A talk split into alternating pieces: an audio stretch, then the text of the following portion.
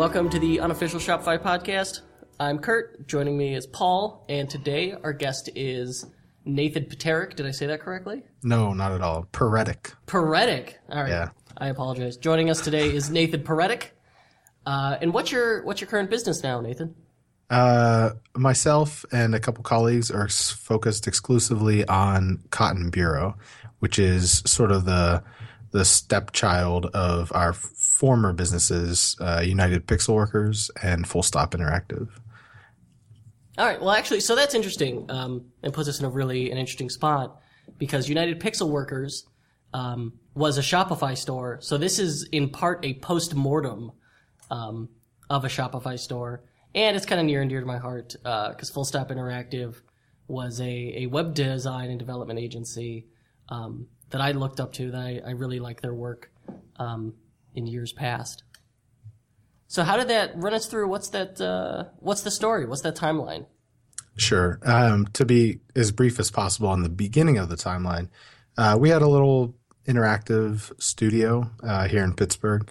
It was myself, Jay Fanelli. Um, we worked with clients as a side project. We came up with the idea for selling T-shirts to web designers and web developers. Um, we're from a blue collar town, so we centered the idea around uh, a fake union. Um, you know, United States Steel is was huge in Pittsburgh. Um, so we created a Pittsburgh shirt and a Philadelphia shirt and a standard issue shirt.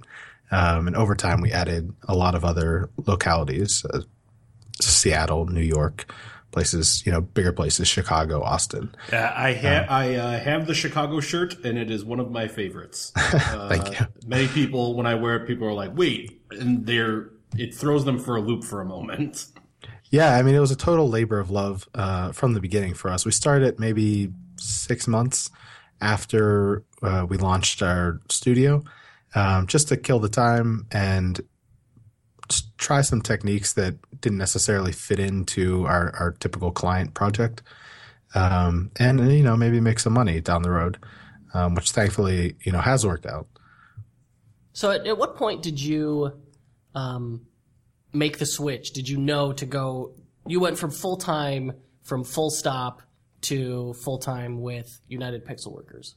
Uh, it took about four, maybe four and a half years, um, and that was never the the plan. You know, the plan was just to keep doing this as a side project, and as it grew, you know, we could devote more resources to it. As our client business grew, we could, you know, hire more people, things like that. Um, circumstances just got to the point where we felt like the combination of United Pixelworkers and the the new uh, store Cotton Bureau um, had grown to a point where they were really at least equal to our client um, projects, and maybe we were just burned out on working with clients. But we took, you know, we sort of took a risk um, to leave clients behind, publicly leave clients behind, uh, when we really could have still used the income from clients. So it took, I mean, it took four years of partial attention um, to get there. Hmm. So what did you think? So do you think um, you were disadvantaging yourself by um, splitting up the time? Like, did things just get easier or move much quicker um, when you went full time into this?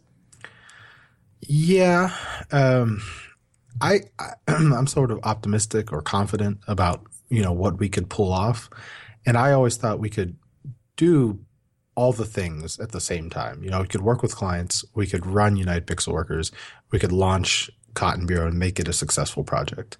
Um, what we found out after trying to do all the things ourselves is either we couldn't, we didn't have enough time in the week to give adequate attention to everything, or we weren't making enough money from the things to maybe bring in some help.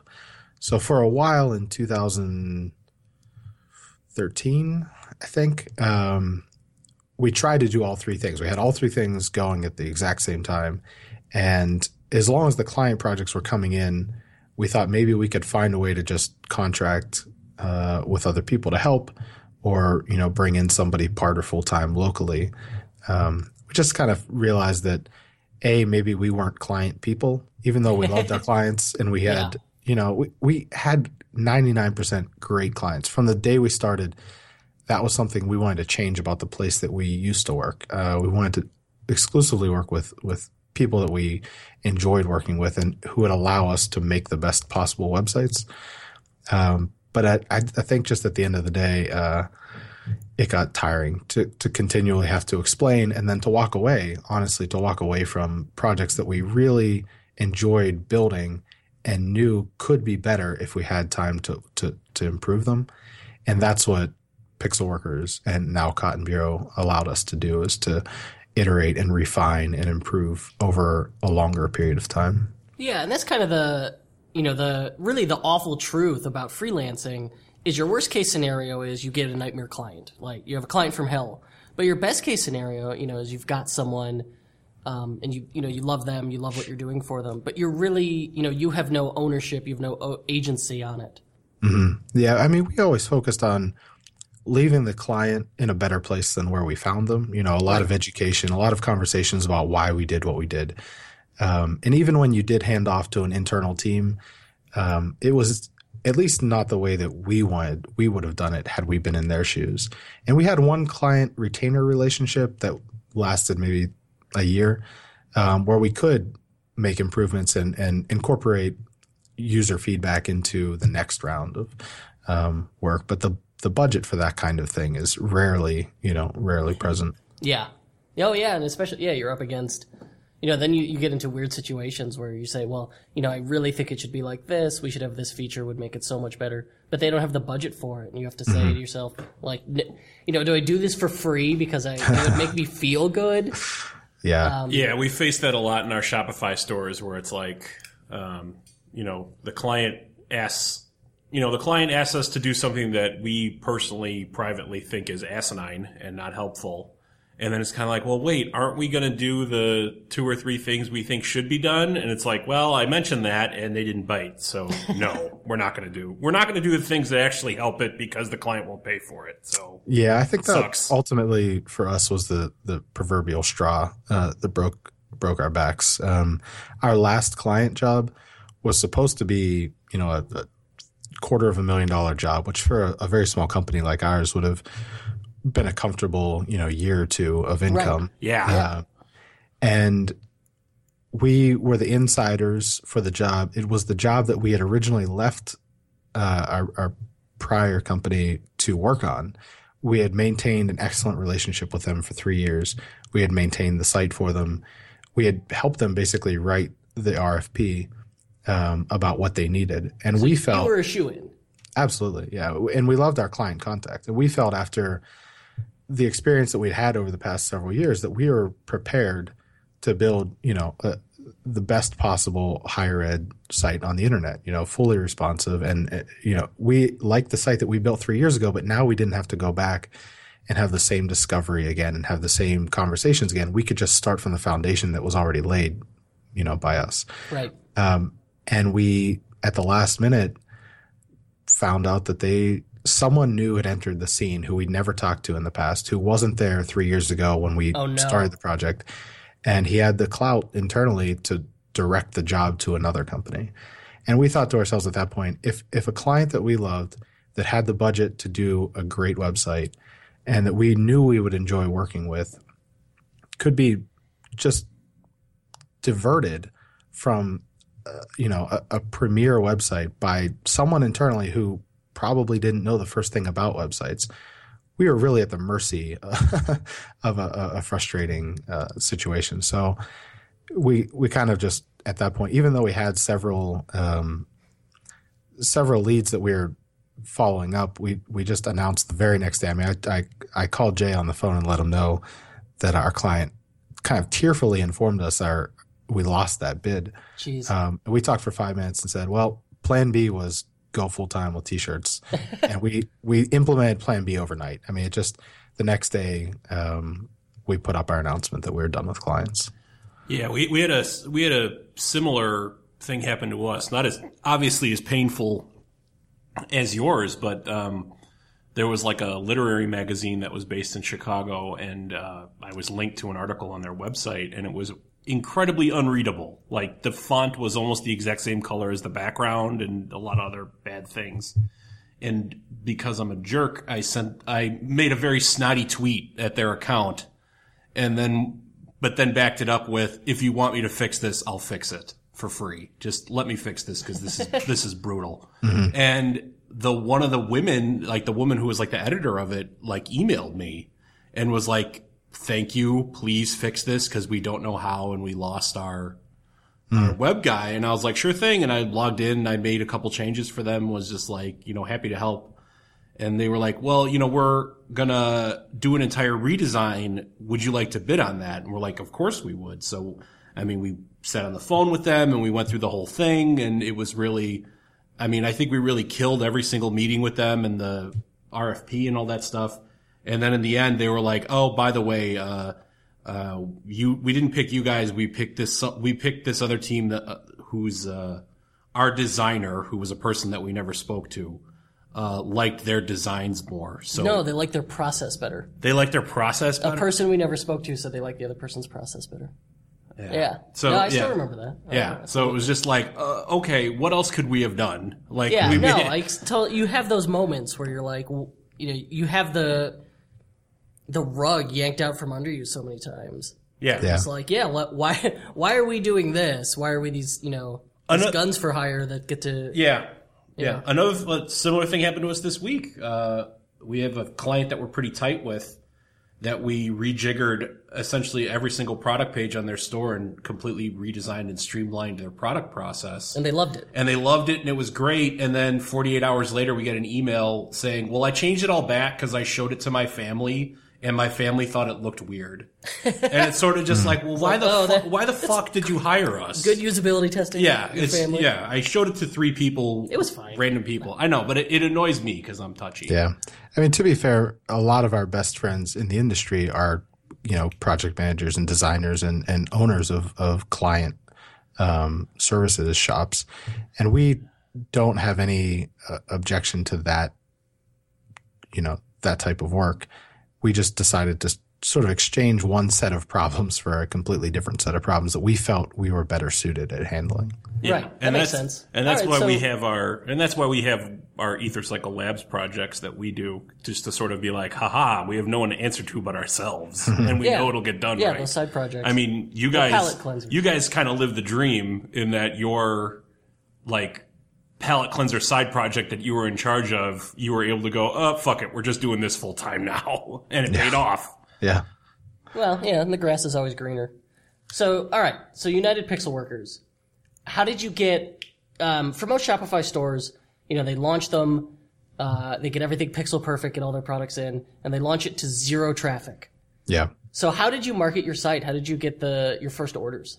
All right. Well, I'll try to answer that in both the, you know, so the anecdotal, here's what we did, and then maybe draw a lesson out of that from, you know, how we advise others to, if you can't do the exact same thing, but how does Right. it apply to your situation? So when we launched Full Stop in, in uh, the summer of 2009, nobody on the internet knew who I was or who Jay was.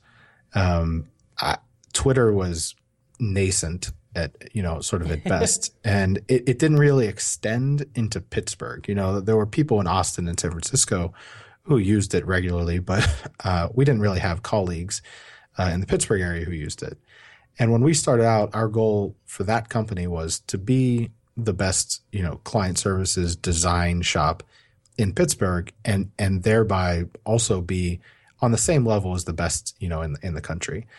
Um, and over the next six months, we you know we wrote some things on the blog and um, we did some things. I think we maybe went to South by Southwest and we met some people, but it, relative to the stars in our industry and even ourselves today, we didn't know anybody and nobody knew who we were. So when we started uh, United Pixelworkers, I think it was May 2010.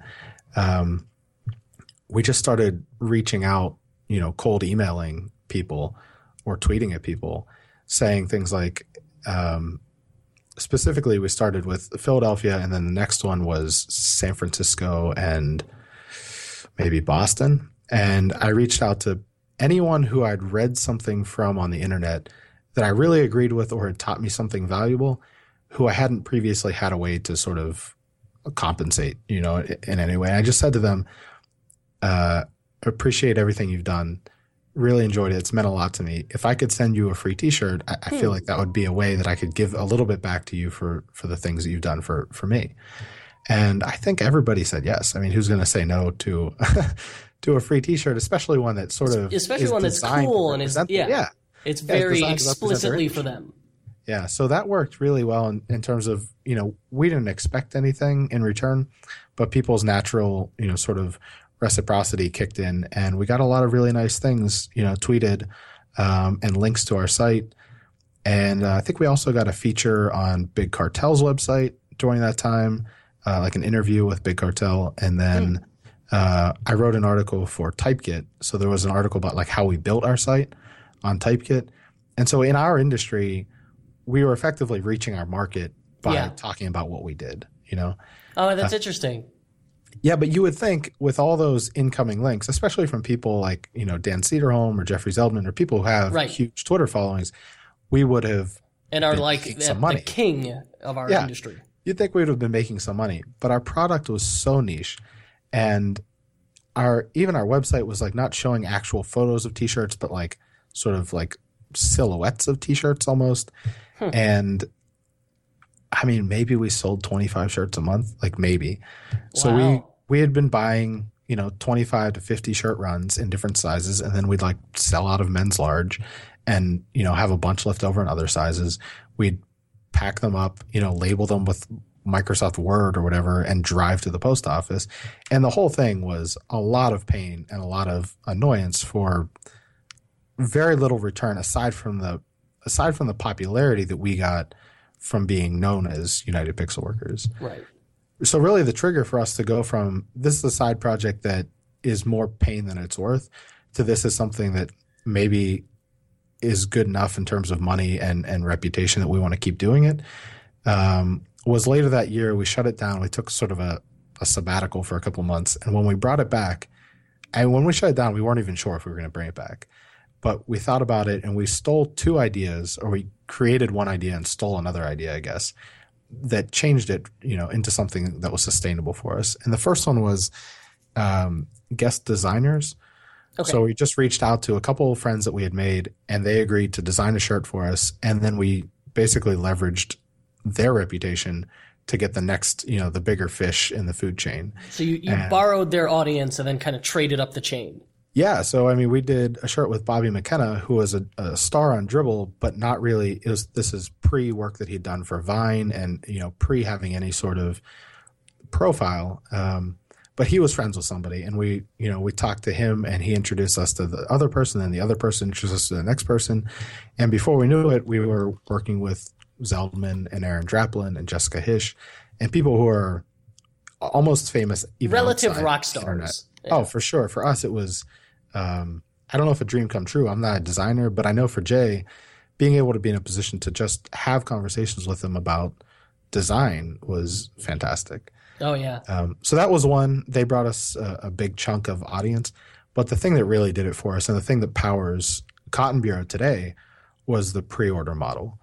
Um, and you would think that people are so accustomed to getting things overnight from Amazon that asking them to wait two, three, four, five weeks, you know, to get something is impossible.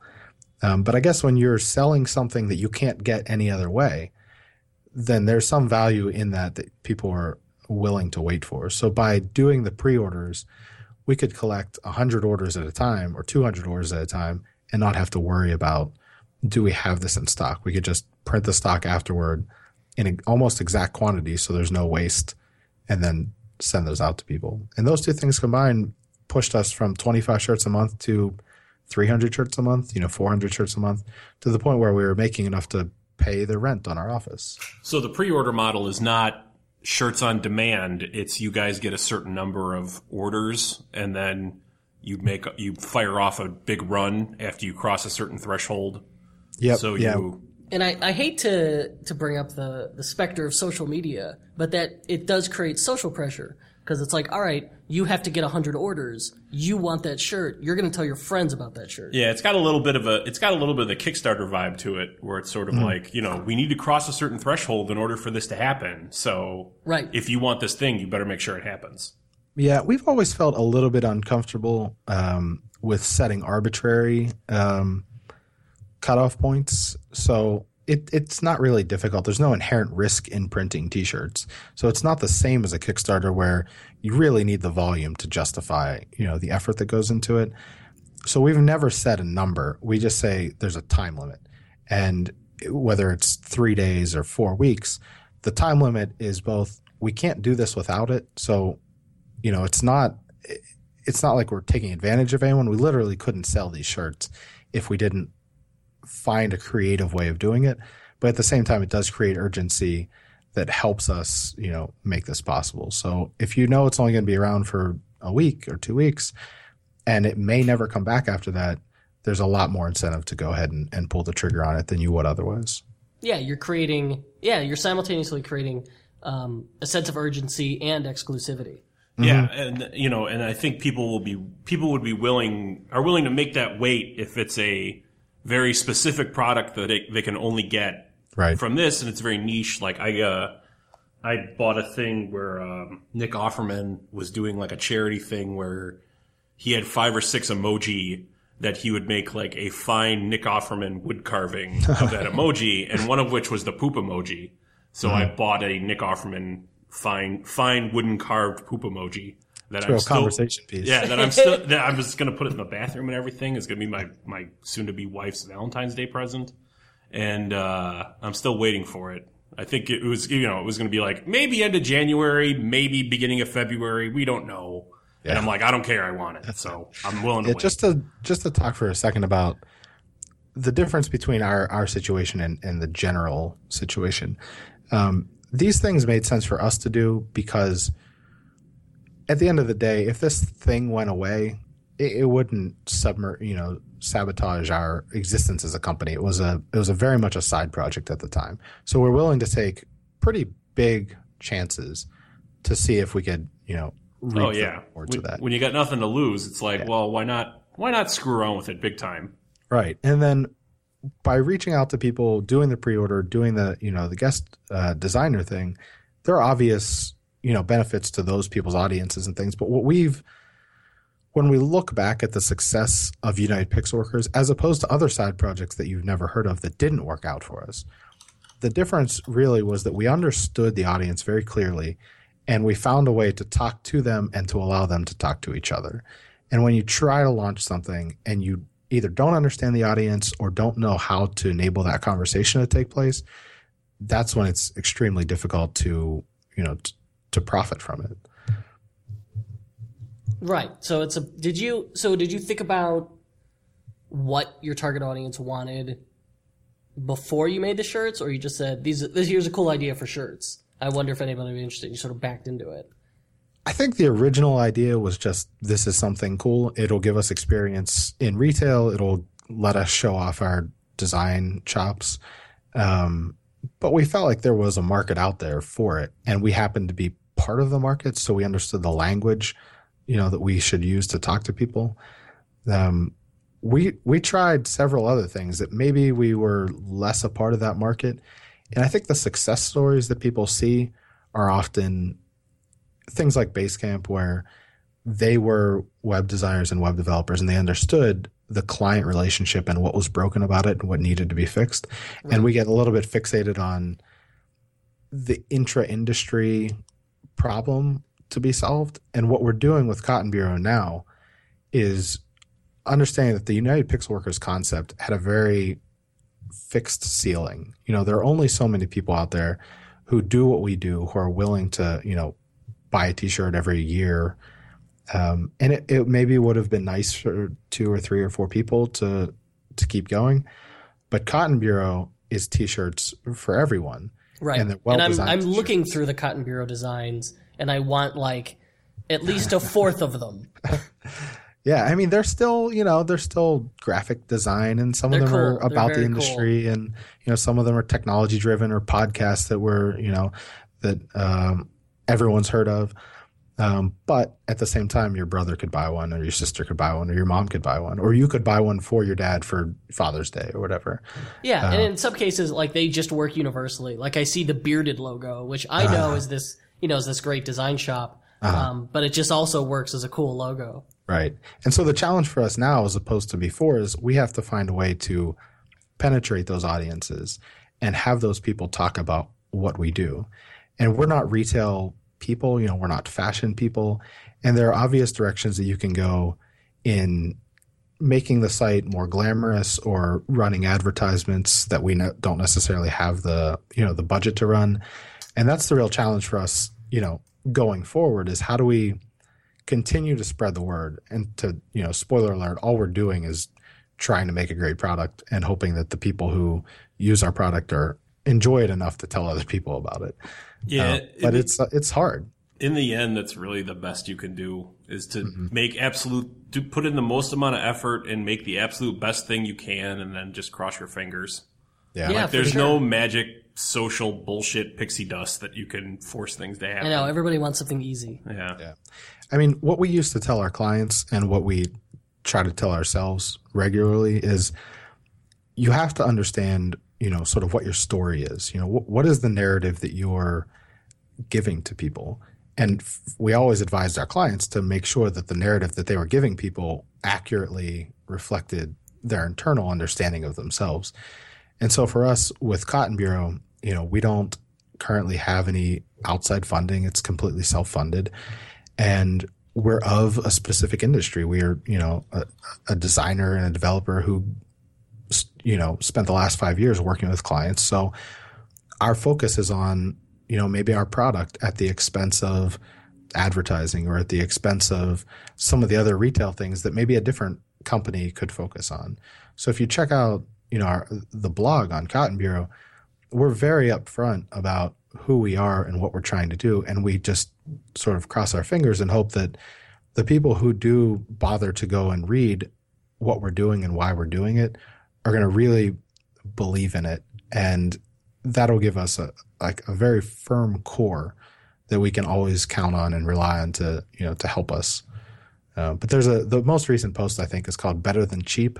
Right. Yeah, I see that right now. It's the first one. Uh, Yeah, I think cheap. it's. I- I mean, I come from an economics and political science background. You know, that's what my degree is in. Um, and I think that's. I, I don't want to say it re- should be required reading, but I think it'd be really helpful for someone who's trying to understand how to craft their narrative to to know like do do I want to be what do I want people to know about me that that our shirts are the cheapest shirts that our you know that our website is the easiest to use that our selection is the most diverse? You know you sort of have to come to grips with who you are and what you want to be known for.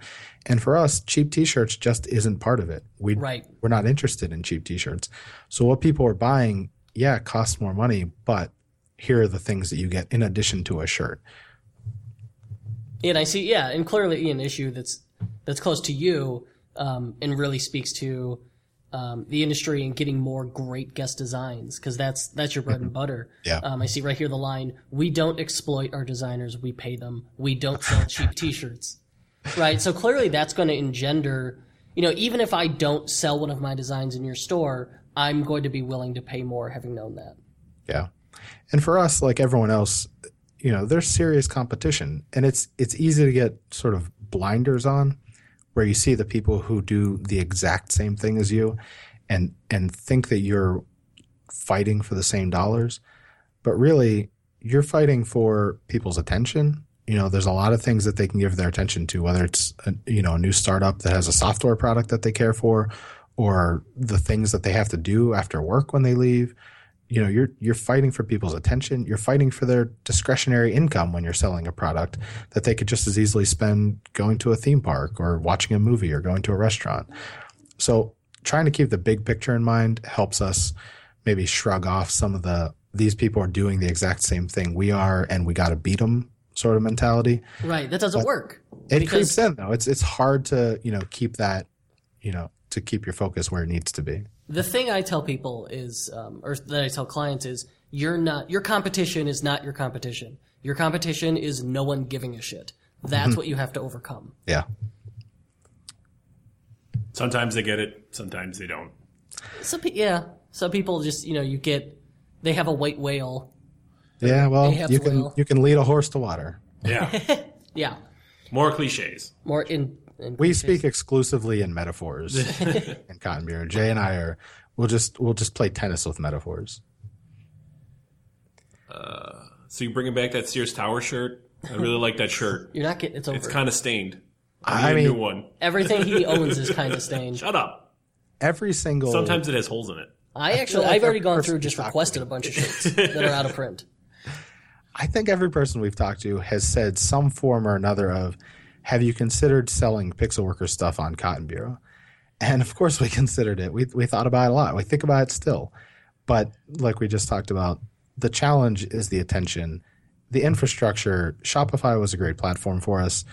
It didn't do every single thing that we wanted to do. You know, otherwise Cotton Bureau would be built on Shopify, but it's not. Right. We built it from scratch um, but the infrastructure is not the hard part, you know, and like to talk about Shopify at least a little bit, we used some plugins from the store. We had, you know, the most expensive plan and it generally worked for us, but uh, two thirds of the company are people who build websites for a living. So we had our own custom fulfillment software instead of using something like ShipStation. Um, you know, we built our own notification feature instead of relying on one of the, you know, half dozen that are probably in the store. Um, and that worked for us because we're web designers and web developers. Right. But you have to figure out what are the things that you are good at and what are the things that you need to rely on somebody else for. And so we, you know, we had to move on from Shopify for the purposes of of Cotton Bureau. Um, but we still, you know, when we, the reason that United Pixelworkers doesn't exist, at least in terms of having a store, you know, hopefully it still exists in people's hearts. um, and who knows, maybe years from now it'll come back in a different form. Like we still own it; it's still our thing. We didn't sell it. Um, but the reason we don't sell merchandise anymore is getting people to give you money is really hard.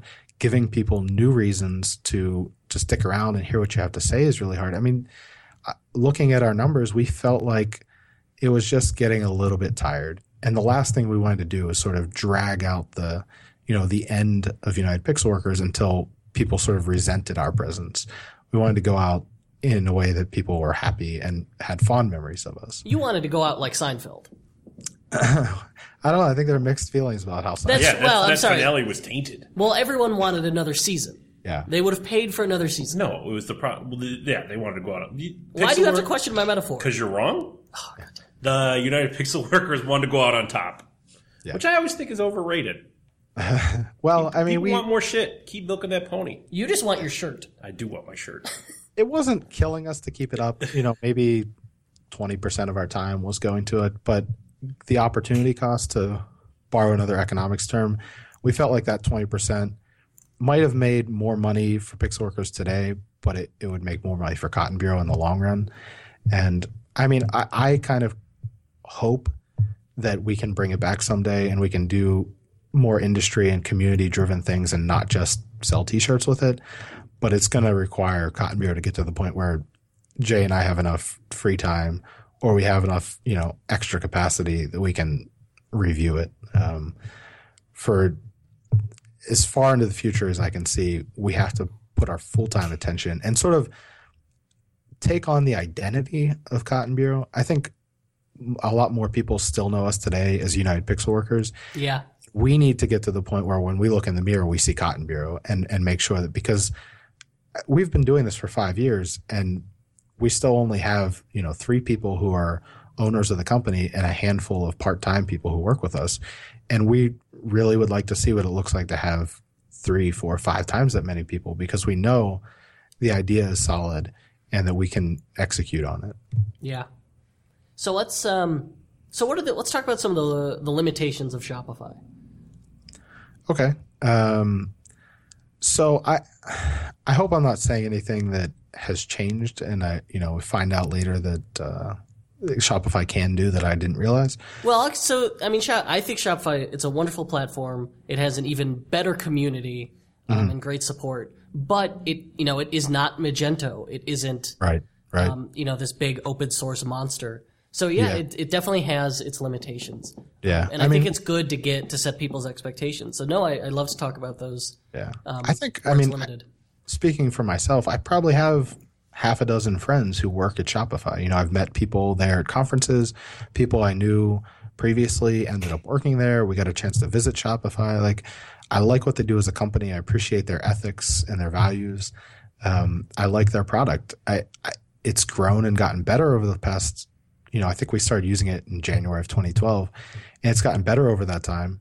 And they've filled some of the holes that existed um, that previously maybe the the app I don't know what they call it the app market or whatever um, filled, but there's still things that are you know missing. I think maybe recurring billing was a very recent addition if it's if it's there now. It is Um, there now, and in the form of apps, and it honestly isn't very good. It feels Yeah. like a kludgy hack.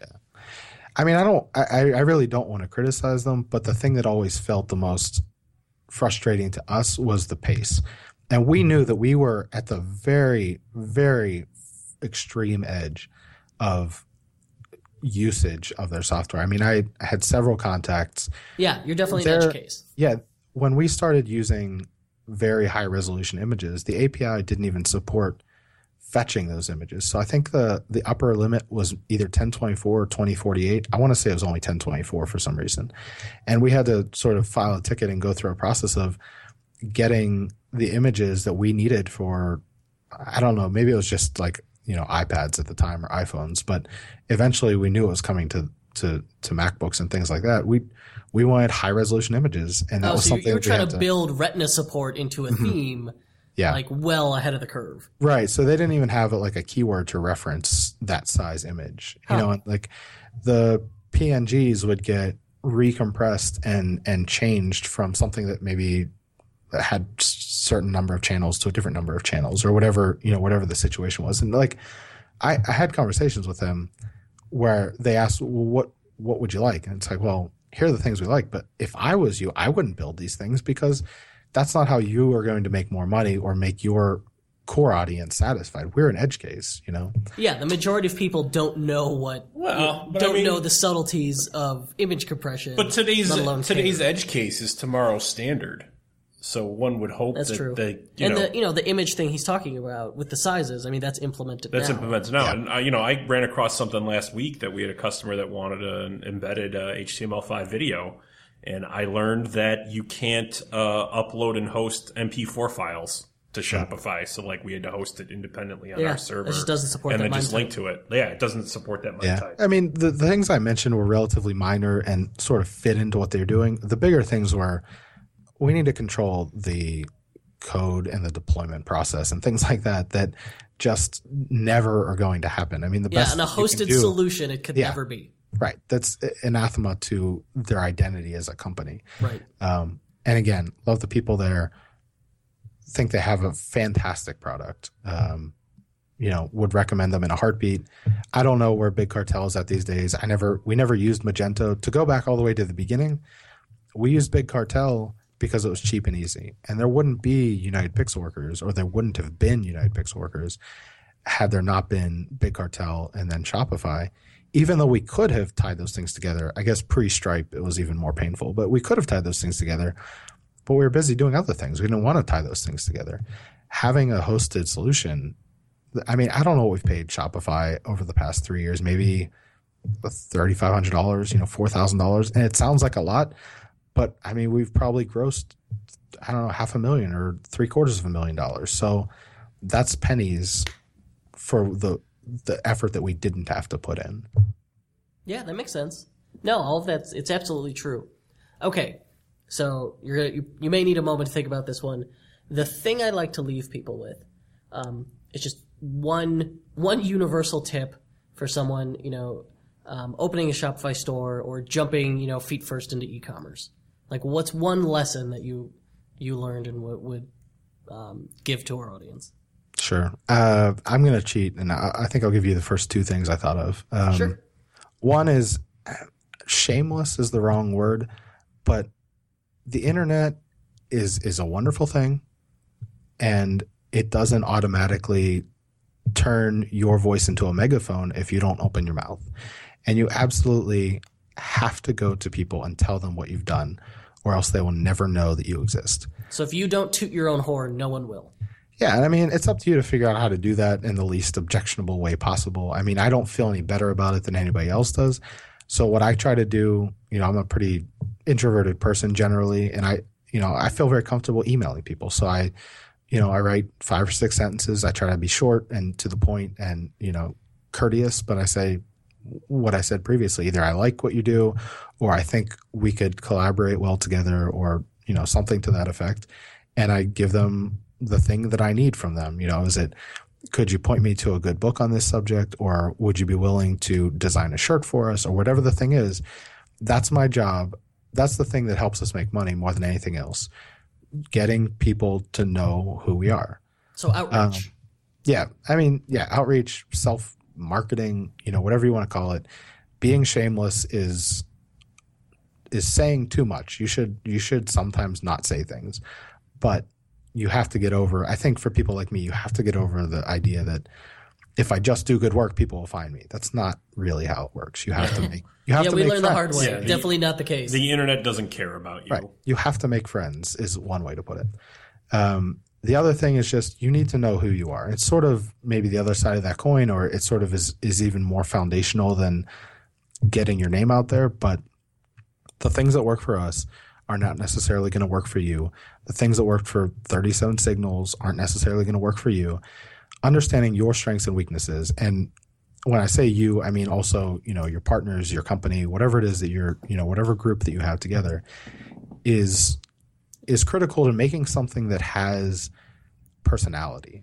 And without personality, you're just another person if you get over this, you know, shameless part, just another person yelling and you really need to have at least something doesn't have to be unique i don't know if that's you know necessarily possible but it has to have certain aspects of it that are, are unique to you That's great advice. Yeah, no, I absolutely agree with that.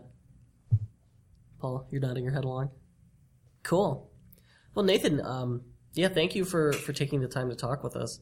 Um, yeah, this this is really insightful and you know really exciting for us because I've you know like I said for year over the last several years have was aware of and followed um, sort of your journey. And again to your point it's because you talked about it. It's because you blogged about it. It's because you made friends with people you know who were talking about it and got it to cross into you know whatever channels I was in.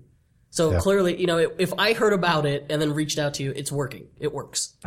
Well i mean someone who runs a podcast doesn't necessarily you know strike me as someone who's shy about getting their name out there or is unwilling to you know reach out to people. So that's uh you know it's a credit to you guys and that's honestly how people find out about you so. Well, well thank you. Yeah no that, that means a lot